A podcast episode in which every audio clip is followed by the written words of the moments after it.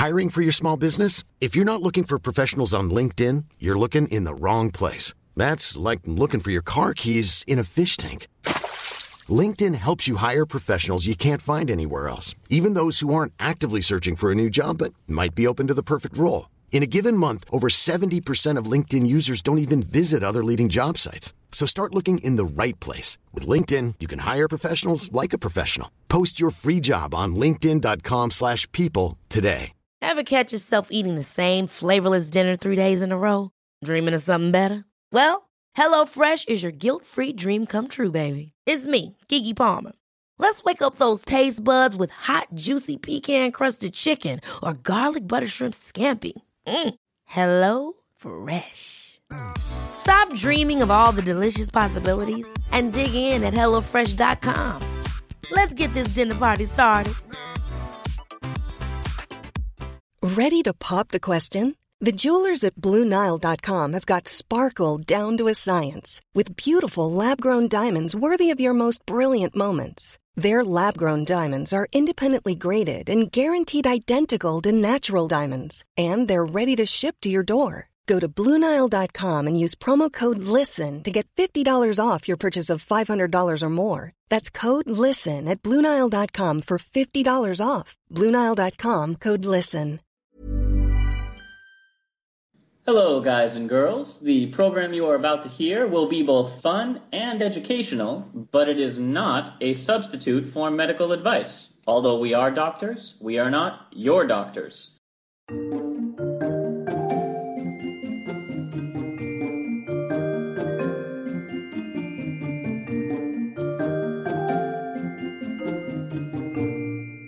Hello and welcome to Travel Medicine. As always, I'm your friendly neighborhood internal medicine doc, Dr. J. Hey guys, happy Valentine's! Dr. Santosh here, your doctor of pediatrics and research, and sometimes of love. Is that how you refer to infectious disease now? I'm the doctor of love.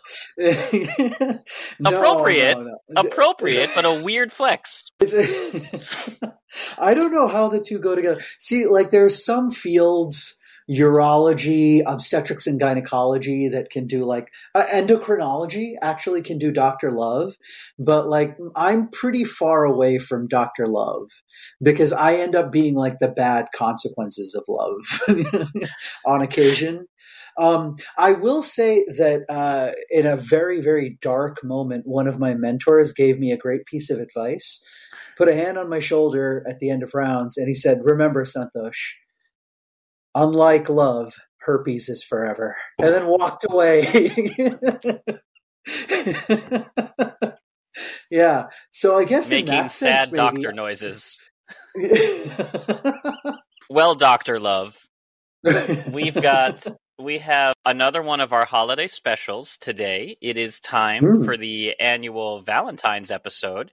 I say annual, even though I'm not bothering to check our backlog to see if we did one of these last year, but we've done them in the past. I'm almost certain that we did, and I am also forgetting what topic we covered broadly. Listen. almost certain. yeah, go We've ahead, been around for eight years. We've probably done it. So the question is, what will be the topic of this year's Valentine episode? Mm. Well, before we get into the proper topic, I I wanted to bring up a study that my my brother sent to me because he knows right. I live for this kind of ridiculous thing. I'm going to ask, are you familiar with the citrus fruit lime? Yeah, often of used in often used in pie, you know, key lime pie, Mhm. as in the Florida Keys, one of the highest uh, sexually transmitted Yeah. infectious areas. Yeah, I recall see- from your from your fellowship. Abs- absolutely is yeah the the Florida Keys is oftentimes the king of herpes um, on in in the United States. Uh, sometimes sometimes there are other places that take the crown, but right. it's usually up there in the top five. A new study has claimed that combining a squeeze of lime Yeah, okay. with the popular men's assistance drug Viagra okay. can quadruple the effects of the dose. Now, before you start throwing lime in your cocoa nuts, no. Okay. This feels like a horrible TikTok challenge. Please don't make it a TikTok challenge. Uh, but let's let's talk about the study. It was conducted by the Federal University of Technology in Akure, Nigeria, and okay. it consisted of giving impotent lab rats the drug by itself or with the juice of two limes. Uh, no word on whether or not that came in a little drink with an umbrella in it. Did they give any rationale about this, Josh? About like why? They did. They did, but that's not the fun part. I'm getting to that. Okay. okay. Okay. You know how science works. Results first, right? Oh god. Okay. Okay. Okay. So the rats given Viagra, which is uh, the brand version of sildenafil, the rats given Mhm. Viagra with lime juice began having sex within 15 seconds, while the other rats, the control rats who just got you know rat porn and Viagra, took sure. over a minute to get busy. And the lime rats had sex with twice as many rats as their citrus free counterparts. Oh. Okay. All so right. the reason, according to the research, the lime juice increases the levels of nitric oxide in the body, leading to better blood flow to the organs. And this shows a Oh. 70% rise in nitric oxide for the rats giving lime juice. Okay, so we're using kind of synergistic uh, properties of, of uh, probably whatever's in the lime, ascorbic acid, I'm guessing, and right. the So the lime itself is not going to give you an erection, but it does increase the potency of the Viagra. And the rationale behind this is the academics involved say adding lime juice to Viagra could allow men to perform sexually within minutes instead of the usual half hour minimum that the guidelines of the drug currently recommend. This was all right. published in the Journal of Food Biochemistry by lead researcher Ayokunle Ademosun. I'm sure Okay. I mispronounced that. I'm very sorry. Very interesting. I, I okay, okay, gotcha. So it, now it looks like when they were kind of going through, you know, even the abstract of this journal, I guess there is precedence for using citrus, so lemon or lime juices for the treatment of erectile dysfunction.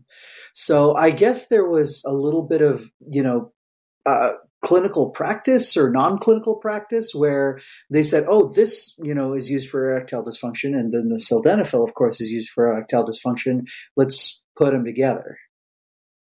Well, So, the the ironically amusing part of this study is I mentioned it was done in Nigeria, uh, mhm.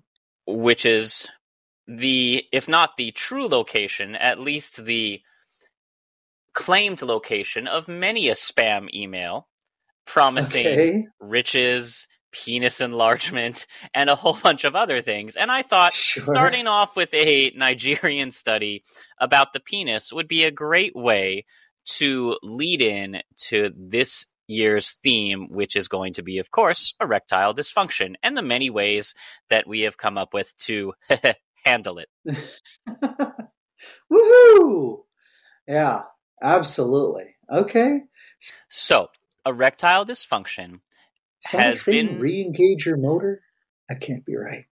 Sure, why not? So the very first accounts of of erectile dysfunction treatment, I mean, I'm sure it's been documented all the way back to cave paintings. Mm. Uh, Whoa, wait, wait, wait, wait, wait, wait. Knowing what you love, Josh. Ancient Egypt. Oh yeah, for sure, it's in ancient Egypt. But I'm actually not going to start there. Oh, Um, okay, okay. I'm actually going to take you to medieval Islamic physicians in the 8th Okay. century BC. All right. Uh, so Persepolis, Persia, that kind of a thing. hmm And they Okay. tried uh, prayer, plants, intraurethral treatments, which bold move in the 8th century. Wait, what? Do we know what they shoved up there? Do, do we don't want to know? We don't want to know. Okay. Uh, okay. they shoved a lot of things up there. They're like, well, maybe if we put the uh, sticks actually were you. I mean, very thin reeds. Uh, sure, sure. Oh, I just like almost like a splint. yeah, I just okay. Got it. Got it. Okay. Um, all of with limited success. And the treatment of erectile dysfunction has been of interest to physicians, well, since forever. you, you think that maybe a bunch of dudes who are thinking about health, it's like, well, we've made it to this age. What do we do now? Oh, what do you care about? accounts Look, accounts yeah. of erectile dysfunction appear in the Old Testament as well okay. as in sacred Hindu texts. Of course, of course. Hippocrates himself famously declared that being worried about business and unattractive women caused ED.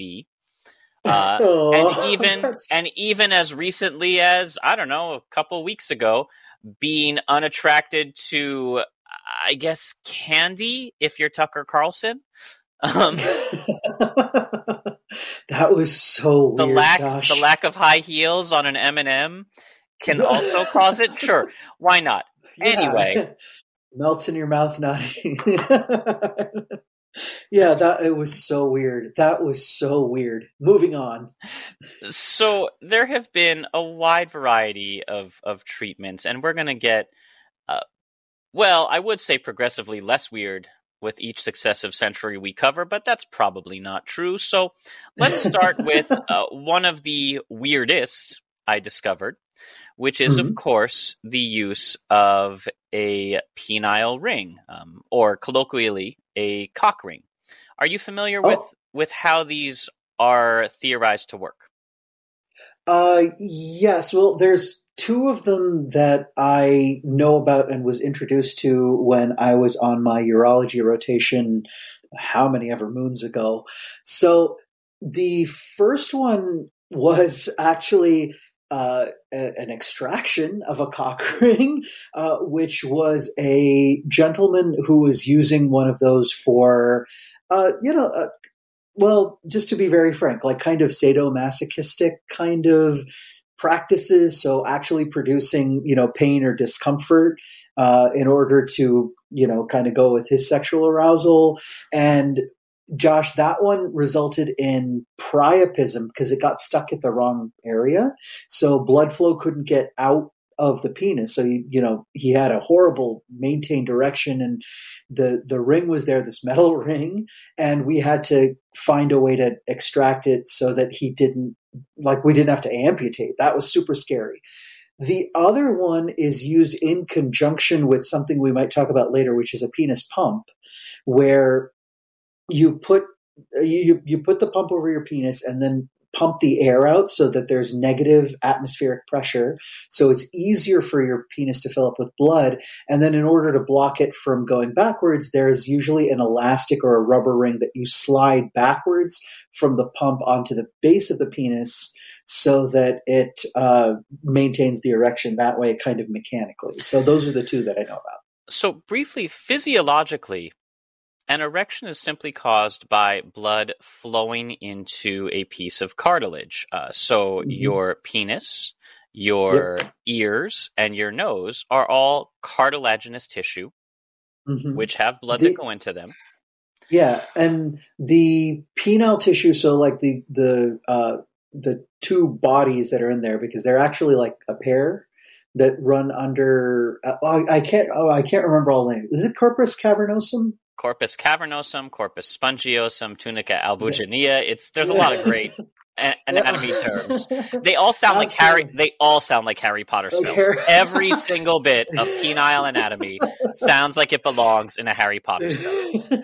Yo, how many adolescents in Hog? No, we won't go there right now. But it, but I, am so essentially it's specialized because you actually have valves which, if stimulated properly, they close off the return blood flow, so the venous blood flow, so that you have the arterial blood flow going in. It fills up all the capillaries and all those corpuses, and then you block off the return blood flow, the venous return, and then your the blood basically pools in your penis and it, it gets inflated. Right. Um, yeah. So the way a cock ring works is that if the valves, for whatever reason, are not working, and that could be due to injury from long term diabetes, from cholesterol buildup, from poor circulation, from a variety of mechanical obstructions or trauma, any any reason that Mm-hmm. prevents blood from uh, remaining in the penile tissue. A cock ring basically kind of holds in place and closes off at the base of the penis, preventing blood flow from returning to the body and sort of leading to an enforced erection.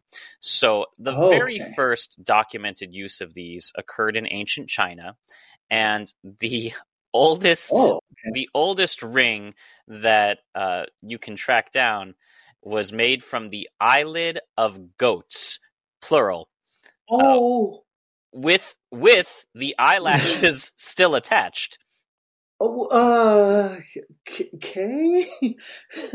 well, I, I, it kind of makes sense because eyelids are really elastic membranes. So I guess if you got the right caliber, like if you got the um, the diameter correct, it could kind of snug around in the right place so that it would act like a rubber band before rubber was discovered. And of course, goats were chosen because they are associated, for whatever reason, with being uh, rather randy. Oh, um, sure, absolutely. So the flexible eyelid would be placed around the base of the erect member, with the mm-hmm. hardened lashes said to increase the pleasure of intercourse.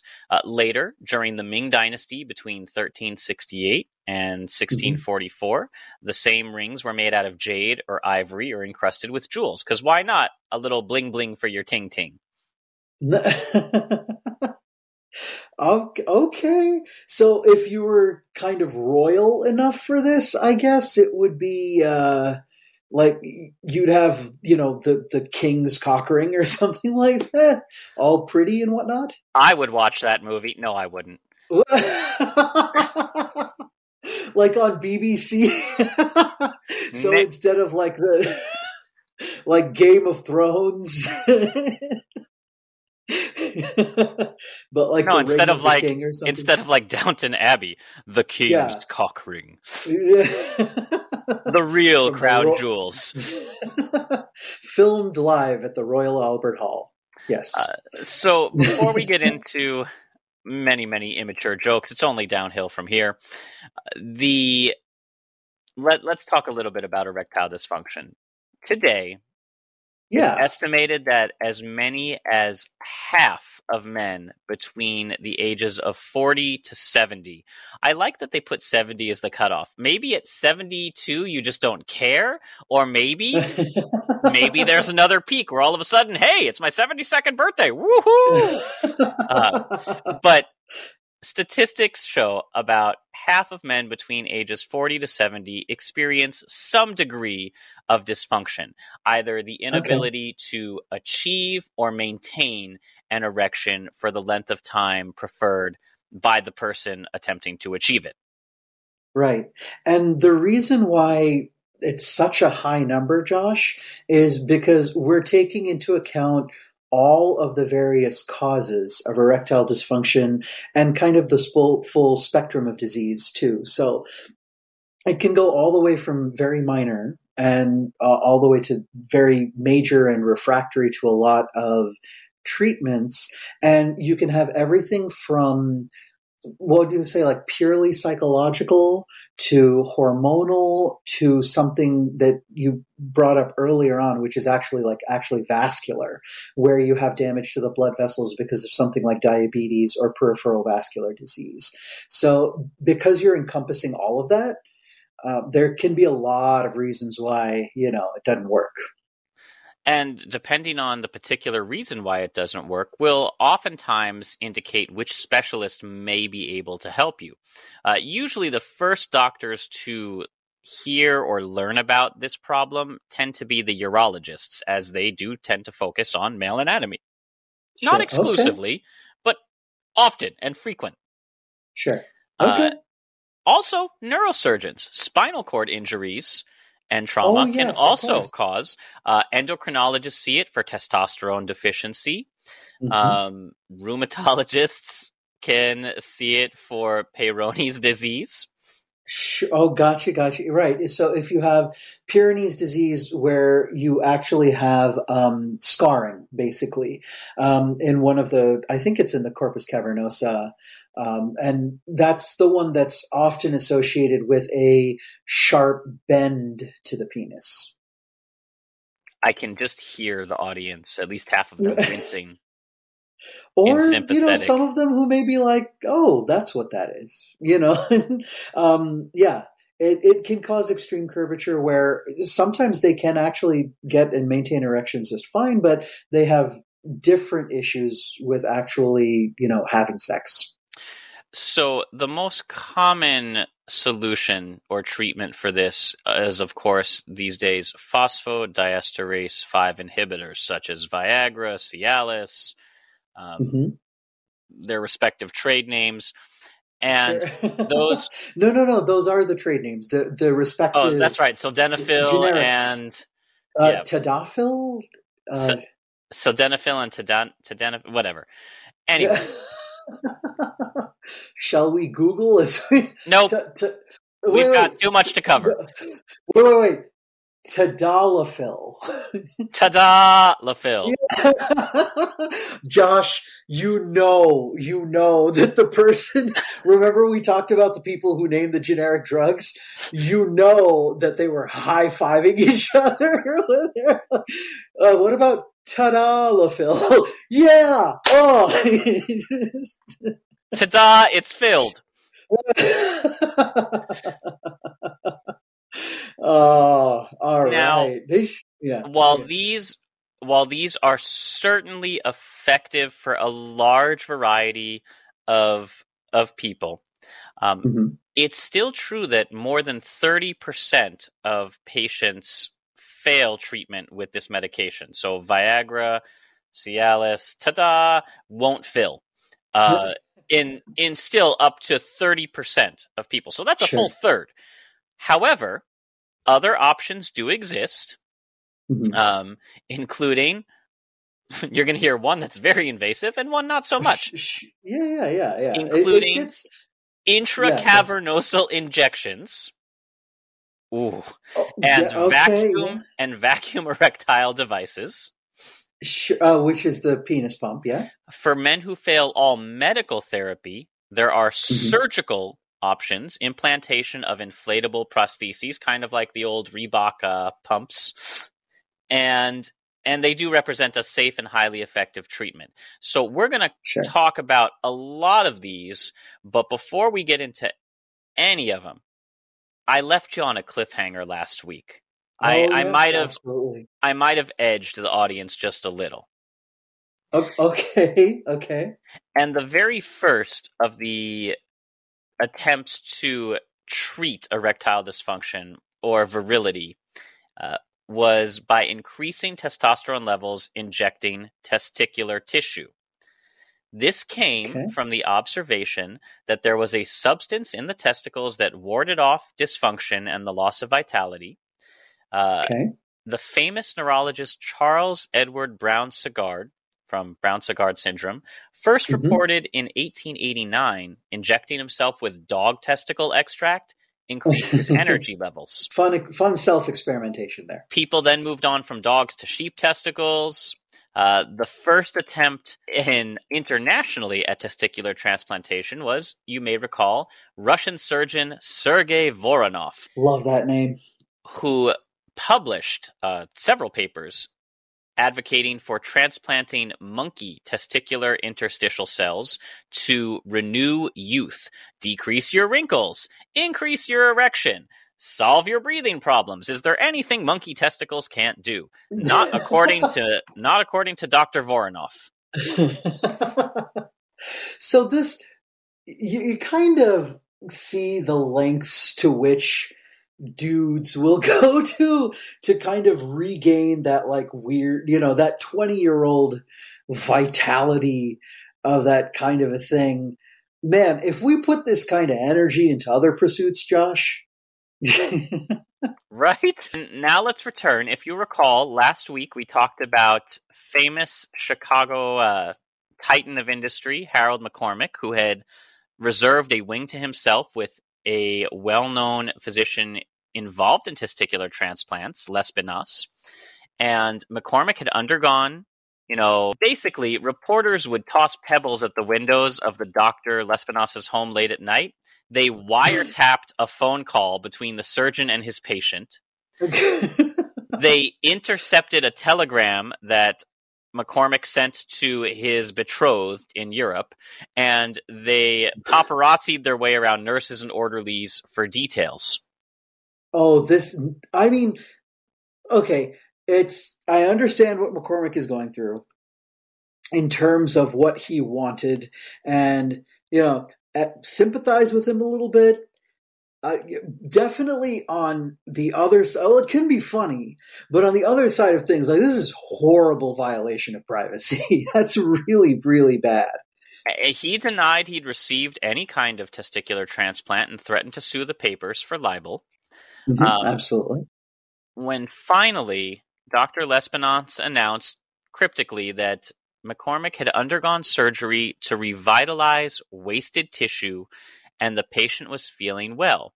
He did not deny that whatever this mysterious revitalization operation was had cost 50,000 in 1920s money, the equivalent of about 750,000 today. He denied transplanting human testicles into McCormick's scrotum.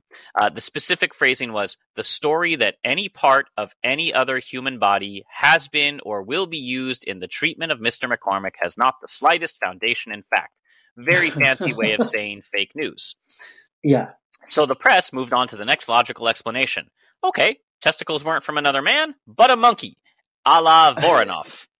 Uh, okay, okay, because they had they knew about this already because of Voronoff's work had been published. this was a very hot topic at the time. You know, in Chicago, Max Thorek, founder of Thorek Memorial Hospital, as well as the International College of Surgeons, wrote a medical oh, wow. reference book about testicles. Like a quarter of it concerns testicular transplants.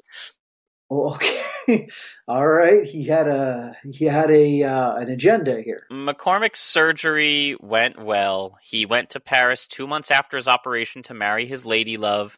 Was described okay. by a reporter there as younger, more youthful, rejuvenated. Um, the marriage, of course, ended in 1931. Well, we'll just we'll just so leave quick. it there. I mean, it didn't end with somebody dying because like graft versus host syndrome from a testicle, did it? Not at all. Lespinasse had found a lot of success in transplanting testicles from cadavers and presumably live humans or monkeys by stripping them of the tunica vaginalis that's the okay. surrounding protective hard membrane uh, right around you know the, the creamy center, as yeah, well okay. as the epididymis, and sectioned it into one millimeter slices and place oh, that God. into the abdominal into, into the abdominal into the, the abdominal, abdominal into the abdominal muscles. I'm so sorry. I was like, oh, the abdominal testicle. it probably was too. he sectioned these slices into the abs of impotent recipients. Sure. And then would attempt to ligate the dorsal penile vein. So close off the veins to kind of make a narrower channel. Oh, uh, so not close them off completely, but just, you know, uh, basically create back pressure artificially. Right. Got it, uh, got it. Okay. The first surgical intervention for erectile dysfunction following that in following that in McCormick was in 1935 by mm-hmm. O.S. Lowsley in the very first penile plication procedure, where, again, he had been working with animals and he plicated or separated the ischio cavernosus. I told you, they're all Harry Potter spells. Yeah. plicated the ischio cavernosus muscle and shortened the bulbospongiosus muscle. So he contra- he artificially contracted the muscle so it would always be at least partially correct. Gotcha. So uh, basically, you know, you you take this length of muscle and you forcibly contract it, so you're already, you know, part of the way to where you want to be. Sure. Okay. So you're lowering the activation energy, so to speak. I like that. It's a good it's a good way of phrasing it. Okay. So now that we have resolved the mystery which to this day remains unknown. He, you know, all reports continue to deny, but Mhm. there was two hospital beds at at the McCormick surgery, both surrounded by drapes and with only one doctor and two nurses moving between them. So, who knows? Maybe it was a monkey, maybe it was a man.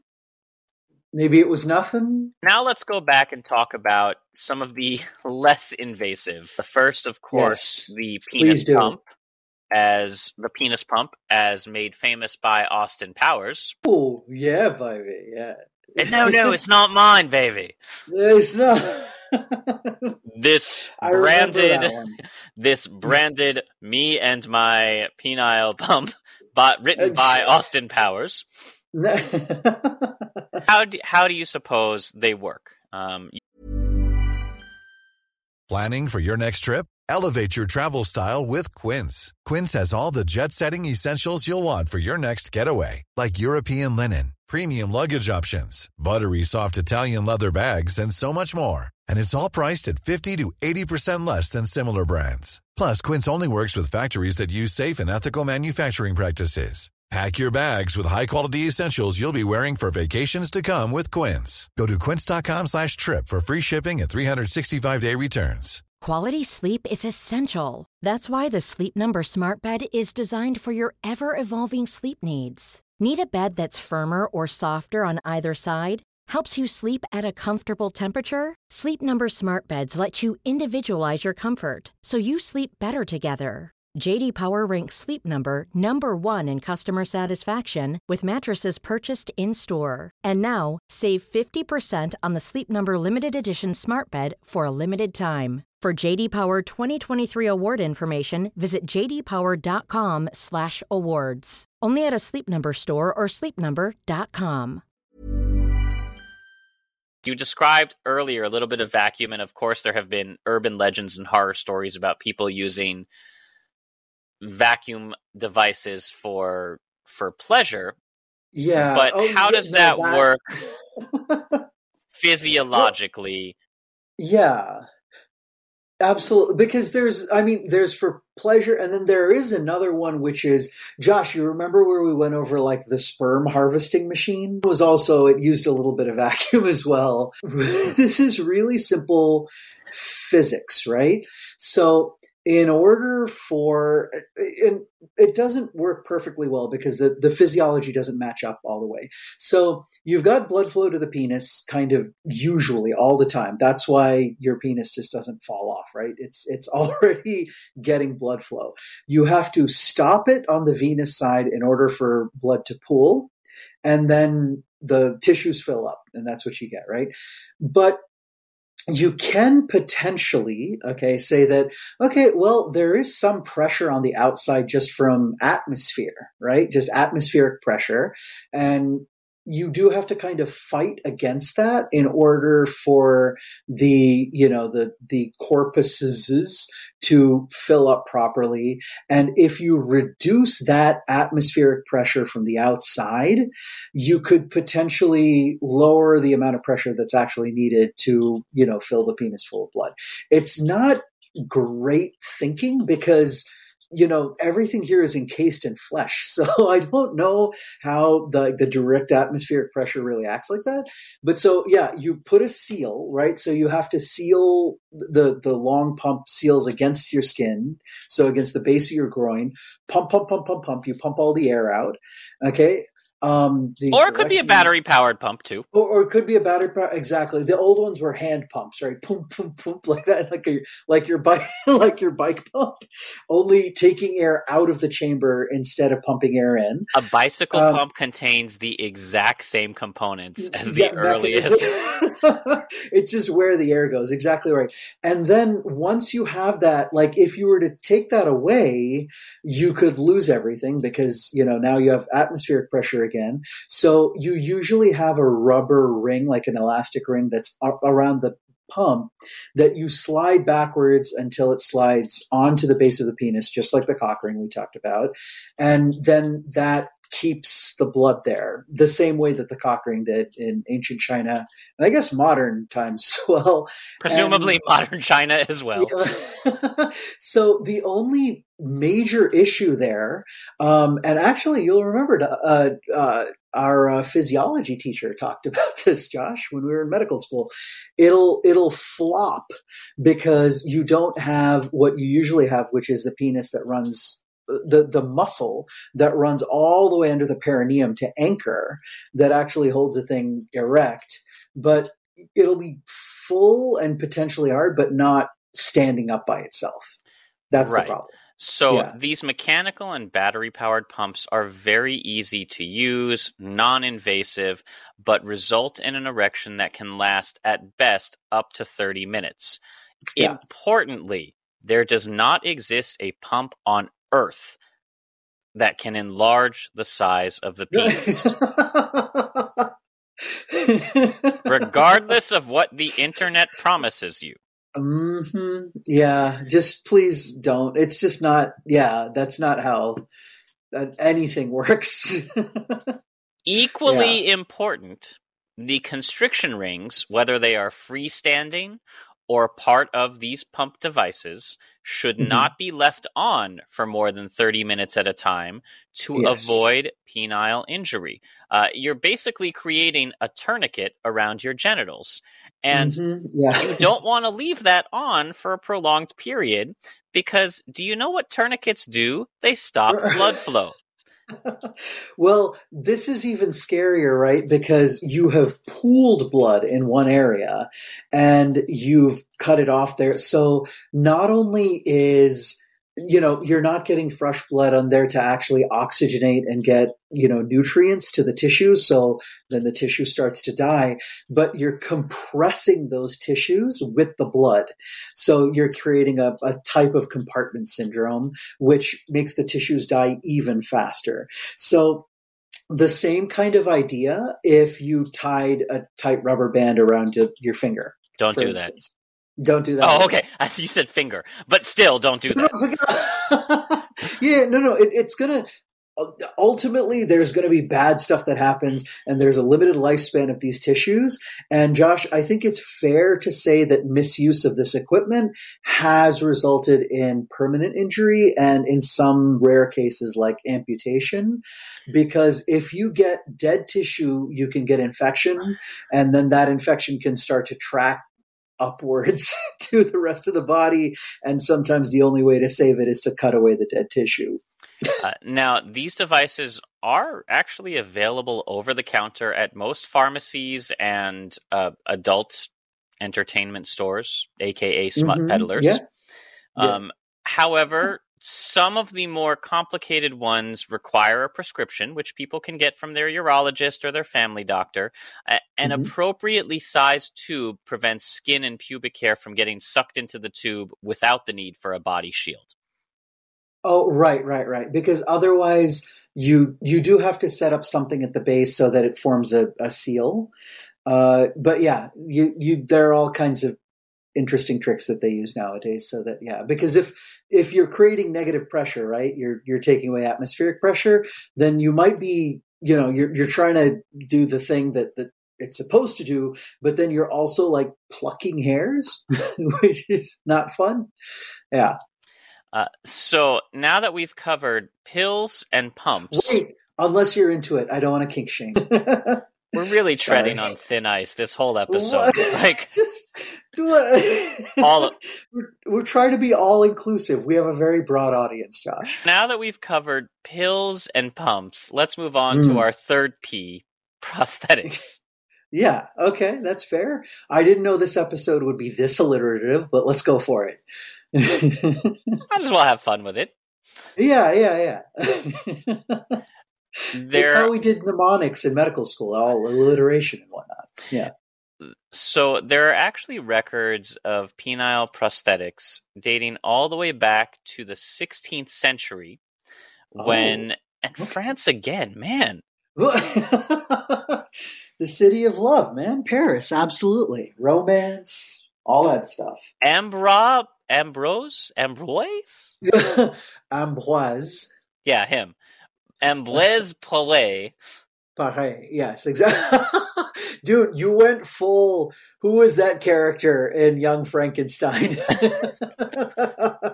or it, it might have been the bishop from. Yeah, you're uh, thinking the bishop Princess from. Uh, yeah, you're thinking the Yeah. bishop from. Love. Love.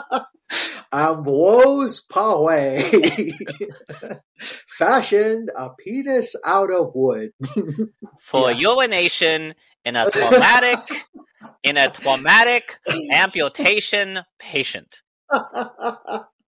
like a peg dick. R.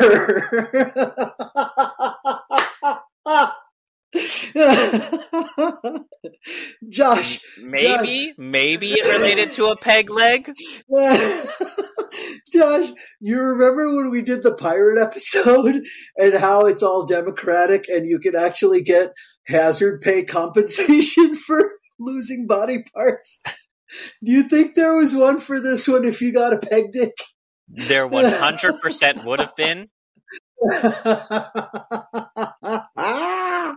And I Oh. encourage, I encourage our listeners to go back and find our Talk Like a Pirate Day episode uh, because it's just pirate medicine was fascinating. Yar, matey, it's driving me nuts. So Yeah. prosthetics date back at least to the golden age of piracy, uh, late 16th, early 17th century, and were mainly, again, just to serve as conduits for urination, the, the equivalent of uh, permanent suprapubic catheters or little Foleys that come out of just below your belly button in Okay. folks who are unable to have uh, working genitals for any purpose, much less sexual ones. But And the so this this is life saving, right? Because if you have backup of urine, uh, you know, a, a urinary tract infection is not too far behind, and that's a killer. Now, the first attempt, the first modern attempt at penile reconstruction was in the 1930s. So, you know, they started with the balls and then worked the shaft. Um, a German physician, N.A. Bogoraz, is considered to have been the very first to engineer a prosthetic in 1936 that functioned not only as a conduit for urination, but also could function for intercourse. okay, And- okay. He used rib cartilage designed Oh. to function like the penis of mammals with less well developed erectile tissue than humans. Uh, things like hyenas or. No, there's a, there's a lots of these. So a lot of mammals have an os penis, a penis bone, and so the biggest one, Josh, if you ever wanted to like um, go to a museum of like natural history and hold one, um, I think you can. at Maybe the Henry Doorly Zoo is a seal penis bone. It's massive. Okay, so that he's simulating a, an old school penis bone of of you know non simian mammals. That's so cool. Yeah, so Bogoraz created a non bogus uh, penis. Yeah, Fun with penis words. bone. Um, now, he used this again on primarily soldiers with traumatic amputation injuries. And Okay. he would use tissue expanding techniques, which were had been pretty well developed during World War One. Uh, use tissue expanding techniques to create a pocket for the placement of the prosthetic. So then we move from Germany over to Russia, and in 1944, A.P. Frumkin. These names are just perfect. They're they're perfect for That's awesome. Yeah. every every name from Doctor Dick and Co. to uh, Lespinasse to Bogoraz, all of them fantastic. But 1944, A.P. Frumkin, a Soviet surgeon, published an article on his technique where Okay. he would take a flap from the abdomen, fashion Okay. it into a tube, then place cartilage harvested from the eighth or ninth rib, the floating ribs. No, not the floating Gotcha. ribs. Eighth or no, ninth is no, higher. yeah, these are a l- little bit higher. Yeah, exactly. Okay. uh, and he would place them into the new, you know, tube that he had created. So that's how he made a new sort of os. He would Okay. create a flesh tube and stiffen it up with a rib. Okay, After about okay. three to four weeks of recovery, that tube would then be further divided to create a penis and a urethra. So he would then make those two channels. This was a really complicated surgery, even by today's standards, much less the 1940s. That's a, that's a lot of work. And it would often only be effective for, on the low end, 18 months to the maximum four years, when the cartilage would simply fold in on itself or be absorbed by the body. So he would okay. he would recreate in these traumatic or these traumatic penile injuries and amputations, he would be able to give them a new penis, but then he'd say this is going to expire in about a year. You know, there's so if you'd like okay. to if you would like to pay for the warranty, I can supply no, no, no, Josh. an endless subscription. warranty. Which is good because, in the sense that the cartilage was not promoting any kind of graft versus host disease, it was taken from the same. You know, the it was an autologous donation. The same person to same person, absolutely. Right. You donate it to yourself, but your body would resorb that tissue. They'd say, "Hey, this isn't where it's supposed to be. Let me get to work on kind of taking it apart and putting it back to where it needs to go." So mm-hmm. this was not really an ideal solution. And, you know, this is still back in the 1940s when we didn't really have pills and the pump was not great. You know, it's it's a solution, but as we mentioned, it's only a very temporary 30 minute solution. So okay. now we hit the 1950s and 60s when Willard Goodwin and William Wallace Scott, not William Wallace, are credited with placement of the first acrylic penile implants. Oh, okay, all right. So no, no longer using tissue, but um, plastics, I guess. Mm-hmm. Acrylics, like you know, like Tupperware. uh, now, as surgical techniques and oh, scientific and scientific materials continued to advance through the 60s, 70s, and 80s, we brought in the use of silicone as a surgical material, which allowed for the rise of the inflatable implant. Oh, okay, balloons, sure. Yeah, and the very first balloon was here we go, Egypt. Dr. G.E. Beheri, an Egyptian surgeon, was the very first to use intracavernosal polyurethane rods, so inflatable little balloons placed within the tunica albuginea and he would inflate them after dilation. So that last development in technology that led to the current intrapenile prosthesis can be mm-hmm. credited to of all folks NASA. Awesome. Which yeah, developed absolutely a high grade silicone as part of the space program that was subsequently used by American doctors for penile implants. Space Force. this is so awesome. So we've got uh, Gore-Tex, which we use, well, or we did use for a very long time for patches, and we've used them, you know, on the outside for actually preventing heat loss, and because it's an inert material, you can use it for patches. Um, we talked about Playtex, Josh, uh, helping fit our astronauts for their suits because you know they they were the best at creating you know actually like bodysuits and that kind of a thing and now we've got them contributing to um, you know helping get boners that's good yeah. so All it's, right. it's now a three piece yeah. device with uh, yeah. uh, balloons now, and nasa technology and just uh, all you people out there who's grinding your teeth and be like oh what's nasa good for your penis that's what so there so it's a device composed of two inflatable silicone bodies, a reservoir, and a control pump. And this is so the long-term solution. The two, yeah, you're simulating the two corpus cavernosa, just like the same shape and everything. Initially referred to as the inflatable penile implant, when he began marketing the device, uh, Dr. Brandt chain or Dr. Yeah, Dr. Brandt changed the name to the AMS 700. I feel like you should have gone 7000. oh, like like Spinal Tap? Yeah, like you should like commit. Hmm. If oh, if you're just gonna say like if you're gonna give it an arbitrary number, get up there. Like, what do you have? do you have an ordinary penis or do you have the AMS seven thousand? Josh, I don't know whether it's gonna be a short or something. I'm gonna figure out where that seven hundred came from. I gotta know. That's pretty much it on those. Now, we did talk briefly in our last episode on glands larceny. Yes, about yes, we did. about modern day testicular transplants. Okay, yeah. And I did just want to briefly follow up on, on some more of those surgical techniques.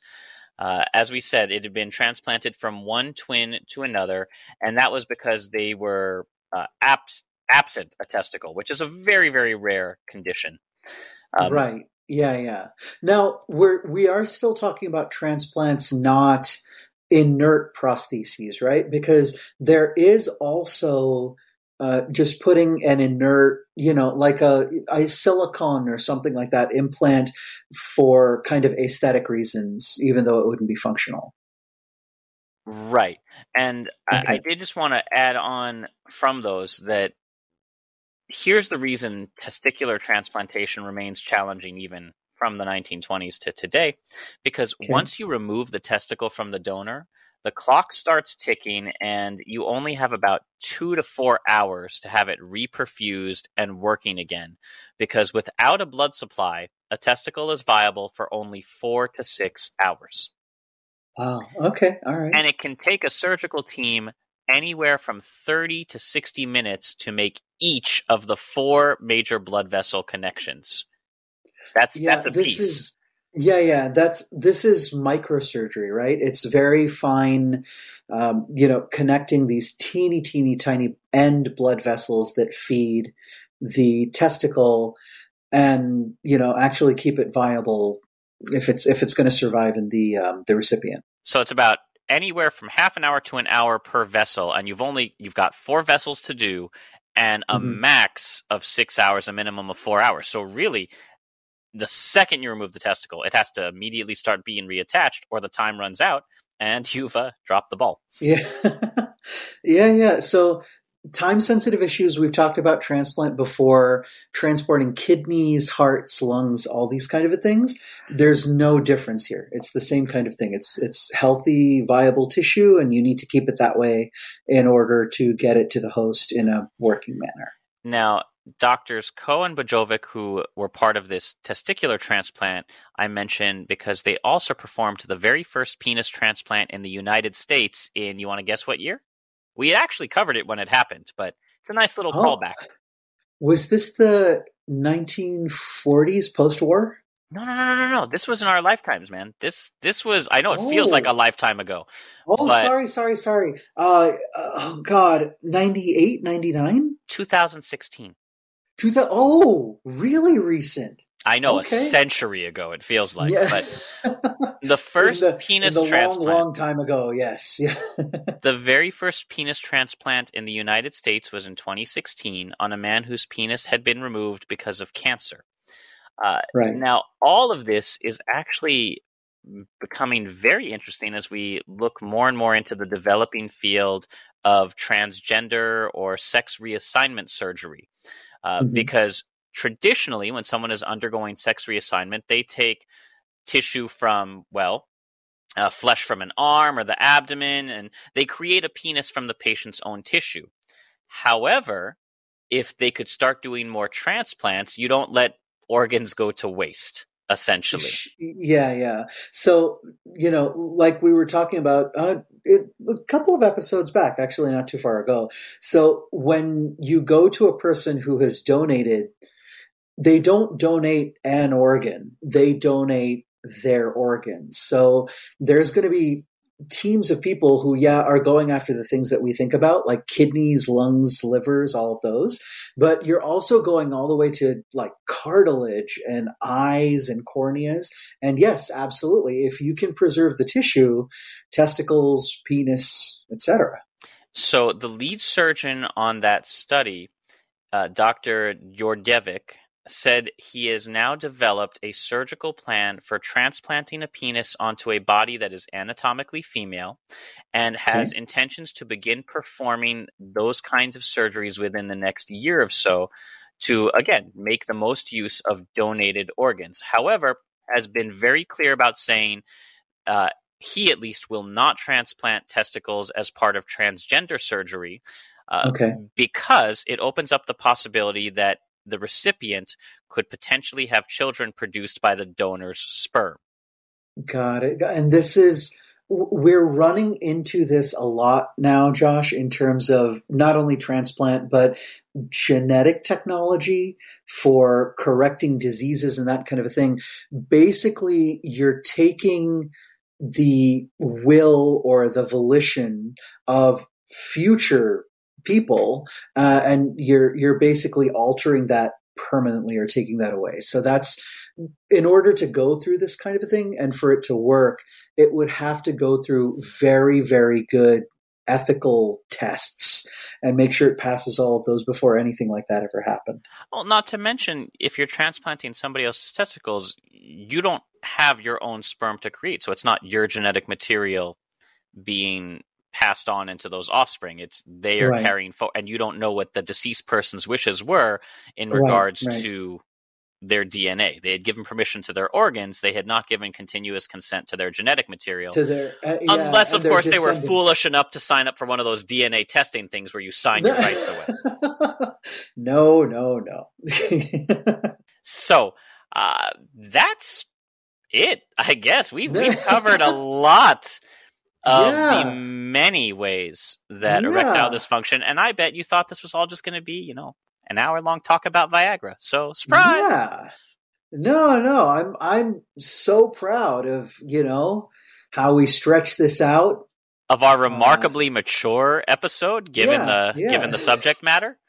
Yeah, yeah. We filled our time. Uh, we, we weren't just we weren't just jerking you around, audience. Yeah. I I think especially in terms of a lot of worries, consternations, questions, I think we got ahead of a lot of them.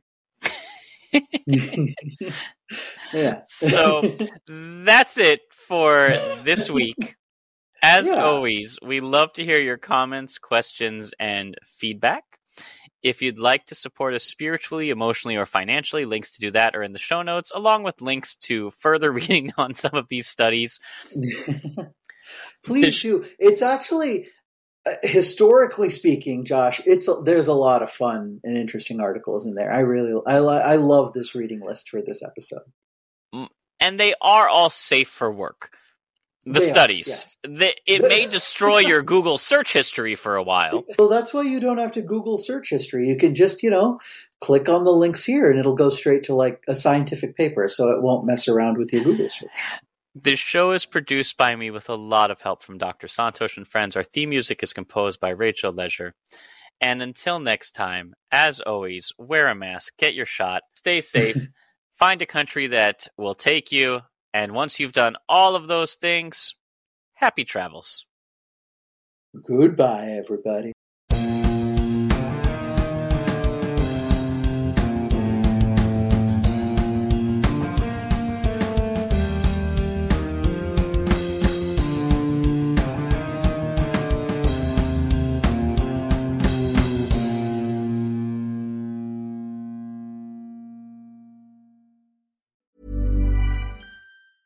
Hey, it's Danny Pellegrino from Everything Iconic.